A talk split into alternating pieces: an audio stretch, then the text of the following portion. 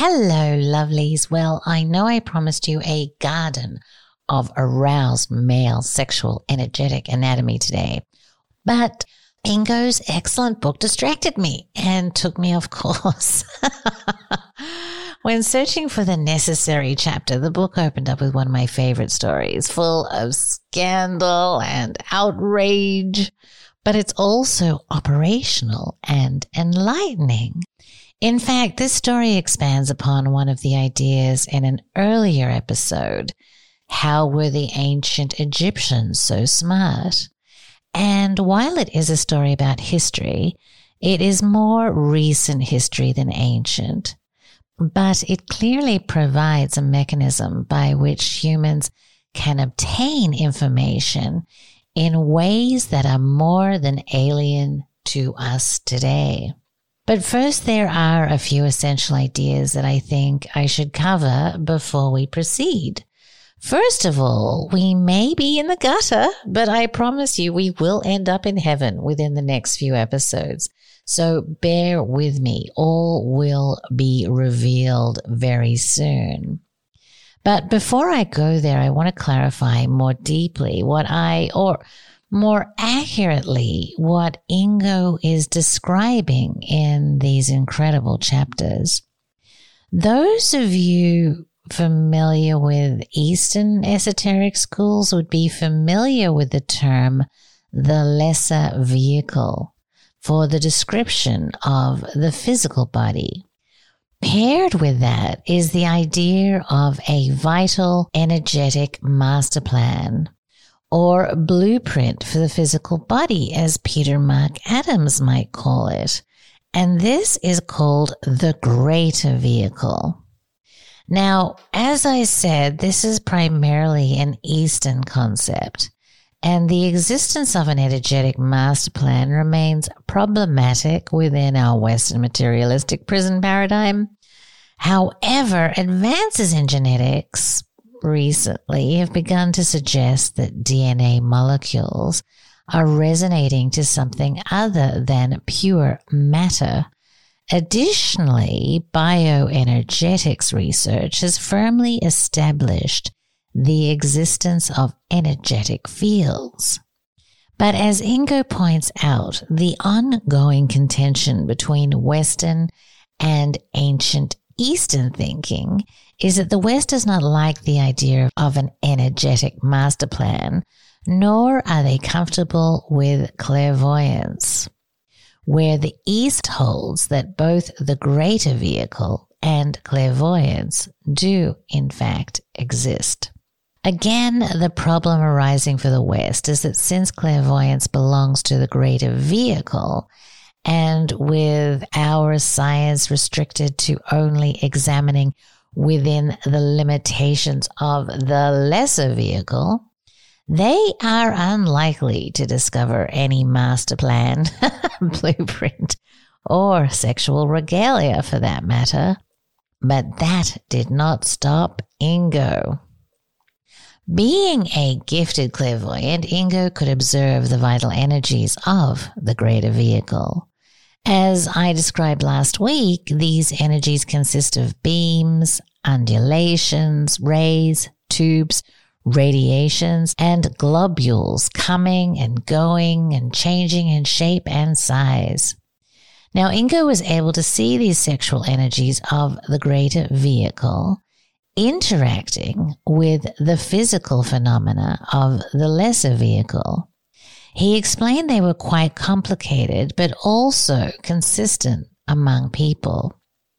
At one level, they seemed closely affiliated with the body's basic biology, but they could also extend outward as much as 20 feet from the body, as we saw last week. Ingo went on to describe two categories of these energies. One, there, but not all active, and two, aroused during which the energetic sexualizing anatomy intensifies and changes dramatically.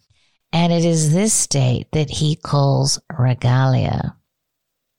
He explained that these anatomies appeared out of nowhere when one was aroused and would return to nowhere once the energies were discharged.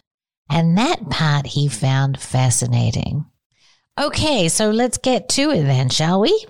As I mentioned last week, to view these energies, Ingo had to employ what he termed micro clairvoyance. And this is where I got sidetracked.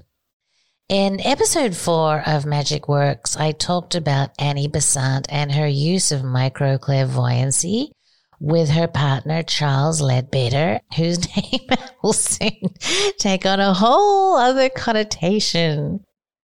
Together, they were able to achieve extra sensory perception of atomic, subatomic particles, and even quarks years before normal science recognized them. Together, they called this occult chemistry.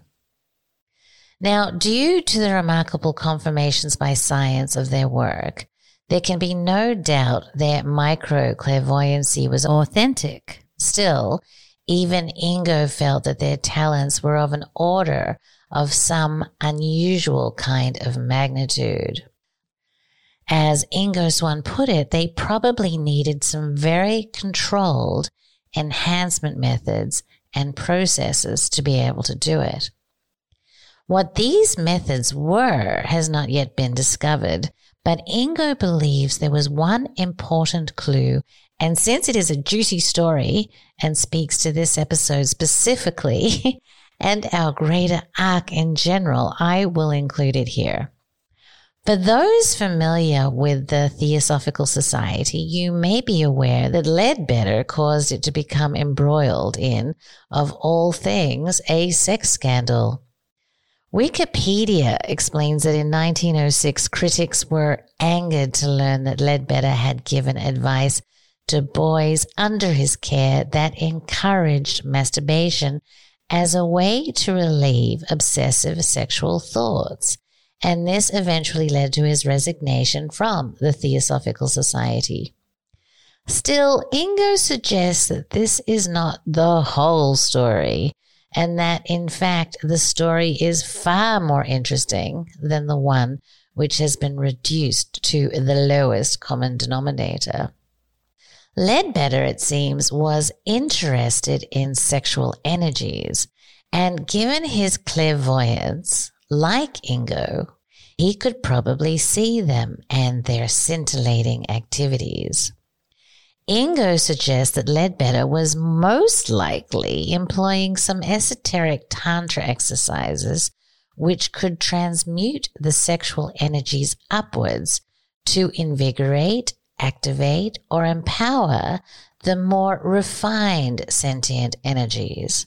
In fact, Ingo says there are rich traditions in antiquity regarding the quote, communal ritualizing of this kind of thing to trigger, let's just say, the kind of catharsis Mesmer was able to trigger around the tub in Marie Antoinette's palace, as I talked about two episodes ago. 2,500 years ago, the Greeks had a concept of cathexis. Cathexis refers to the idea of investing libidinal energies into a person, object, or idea. It's very much akin to what Brad talks about in season two of Magical Egypt in terms of transmuting sexual energies into creative ones but I also like how Ingo describes it. He believes there is a connection between sexual orgasm and so called psychic force orgasm, or meta orgasm, as Chance calls it in series three. And it was this psychic force orgasm, vital force orgasm, or meta orgasm that Ingo suggests Leadbeater was employing to supercharge this clairvoyance.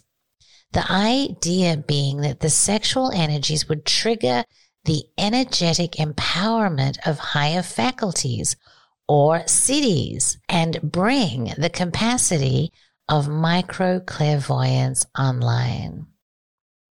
So, unlike a physical orgasm of the lesser vehicle, we're talking about a meta orgasm of the greater vehicle. Very cool, huh? The only problem for Leadbeater was that he was attempting to do this via, quote, communal participatory ritualizing, communal participatory ritualizing of sexual energies. Think back to teaching young boys to masturbate. Leadbeater apparently distinguished between the qualities, functions, and powers of the female and male sexual energies and felt there was logic to the idea that he should develop the uplifting energies of the two sexes separately from each other. So, being the charismatic leader he was, and what would Thomas Sheridan call him again? Magical, perhaps? He attracted a court of young males around him, with his inner circle consisting of about six students who were advanced in their studies. Hoping to achieve cathexis investiture of the higher energies, they all reposed in a circle and attempted to use synchronized masturbation to trigger higher powers. Or so the story goes. Now, let me stop you at this point and suggest how grateful you should be that I don't add sound effects to my podcast. when I asked Chance, he suggested the old cheek grab and pull that all third grade boys are aware of would get the job done nicely oh my. Anyway, there were two important provisos to the work that they did together. First, they all had to time their physical ejaculations, the ejaculations of the lesser body, to the same precise moment. And two, that the electrifying jolts of climaxing ecstatic experience, the orgasm of the greater vehicle, were to be lifted by deliberate attention and will above mere erotic enjoyment to transmute that ecstasy upwards to energize the higher vehicles of all involved. Now, the exacting simultaneous coordination probably required a lot of practice, right? And so soon the word got out. But history has it, well, Ingo's history has it, that the Spartans were able to do this very thing, making them a force to be dealt with, as well as elements of ancient Persia, Babylon, Egypt, Macedonia, and India, of course, from which the esoteric tantric formulas emerged in the first place. Now, how is that for his story? I haven't been able to find this myself yet, but it's on the list, my loves. It's on the list to research. Anyway, of course, it was the rumors about this work that caused the kerfuffle during those ultra prudish, sex freakish Victorian times. And it's this that got him, as Ingo says, in deep kimchi. Leadbeater temporarily retired as a result of it and sailed off to Australia. But he was eventually received back into the society as a most honored elder brother. I guess at the end of the day, the historical basis for the activities provided some legitimacy to the methods used. And this historical basis revealed the existence of a power line between sexual energies and higher creative empowering functions, concepts of which infuse the mystery schools. On the one hand, this made Leadbeater a societal threat. But on the other hand, he embodied a super magnetic charisma that allowed things to work out for him in the end. Occult chemistry was a huge hit, and Ingo feels confident that Leadbeater's work on human energetic fields will likewise become a hit once Western technologies catch up. How cool is that? Okay, kiddos. Well, now we know a little bit more about these energies and their application. We can move on to the male sexual regalia next week. Hello, lovelies. I am so excited to announce the release of our new film called Heka. Heka looks at the magic of ancient Egypt and how that pertains to the story of ancient Egypt and fills in a whole new perspective that we have been missing collectively for hundreds of years. It features Gordon White, Chance Gardner, Joseph Patrick Farrell, Lon Milo DuQuette, Tobias Churton, Graham Hancock, of course, the fabulous John Anthony West, Rupert Sheldrake, Stephen Skinner, Thomas Sheridan, Peter Mark Adams, Thomas Joseph Brown, Aton Veggie, Mogg Morgan, Bernardo Kastrup, Shauna Home, Mark Passio, John Saraki, and the goddess Joanna Kujawa. I am so incredibly proud of it, and I invite you to come and have a look. You can find a link on magicalegypt.com.